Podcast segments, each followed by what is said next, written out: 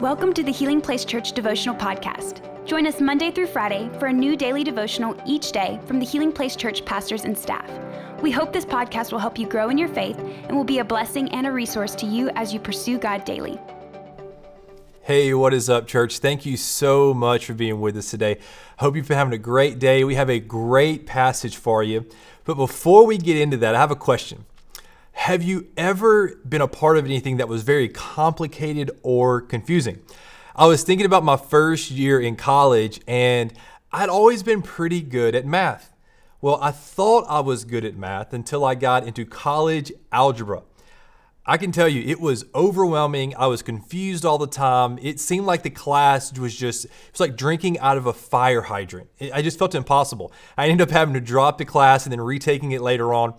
But I was thinking about complicated things. And a lot of the times when uh, we give our life to Christ and we become a Christian, there can be a lot of voices. There's like a lot of information. The Bible's a big book.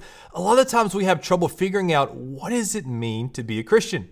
Well, in Paul's day and age, uh, day, day and age, it was the same way that there was all of these voices competing for these Christians' ears of what does it look like to be a Christian. So we're going to look at this passage. I'm going to give us some context, context and then give us some application. It says this. This is Galatians 5, 13 through 14. It says this.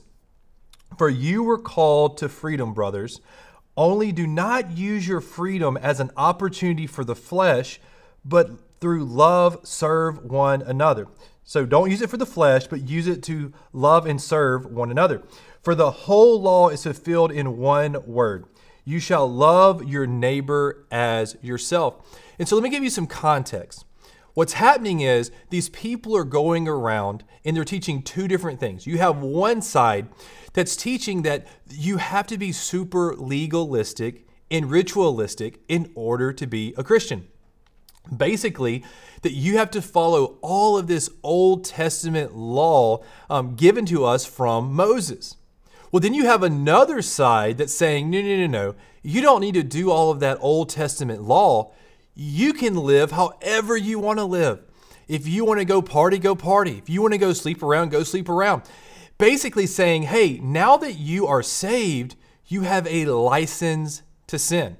So you have one that says, no, no, no, ritualistic, legalistic. The other one saying, hey, you can be as sinful as you want to be, there's no more consequences. And so you have these two different uh, sides of a coin. You're kind of like, what, what do I do here? And Paul very much simplifies things. He says, Love your neighbor as yourself. Now, this is actually one part of a commandment that Jesus gave. The religious leaders of the day came to Jesus and said, Hey, what's the most important commandment? And Jesus says, Love the Lord your God with all your heart, soul, and mind and love your neighbor as yourself. So basically, Jesus takes all of the law and he simplifies it into two ideas love God and love others.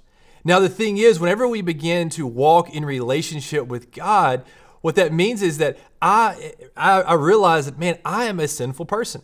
And God comes to me with this free gift of salvation.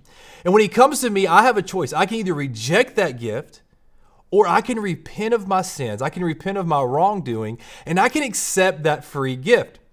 Now, when that happens, I now have the ability to walk in relationship with God. So that is my relationship with God, and now me and God have this love. What it means to love others is I take that love that God has given me and I take it to the people around me. And what this ultimately creates, it creates a pathway back to God. When I love others the way that God has loved me, it ultimately leads people back to God. They see something different in me than they see in the rest of the world. Now, I want to clarify something about love because sometimes we get love and acceptance confused. Sometimes we think that if we love someone, or to love people, that means that we have to accept all of their behavior. Loving someone is not accepting all of their behavior. Think about this with your spouse or your children. There are going to be times where you love them, but there are going to be times where they disappoint you or they're disobedient or they do things that are wrong.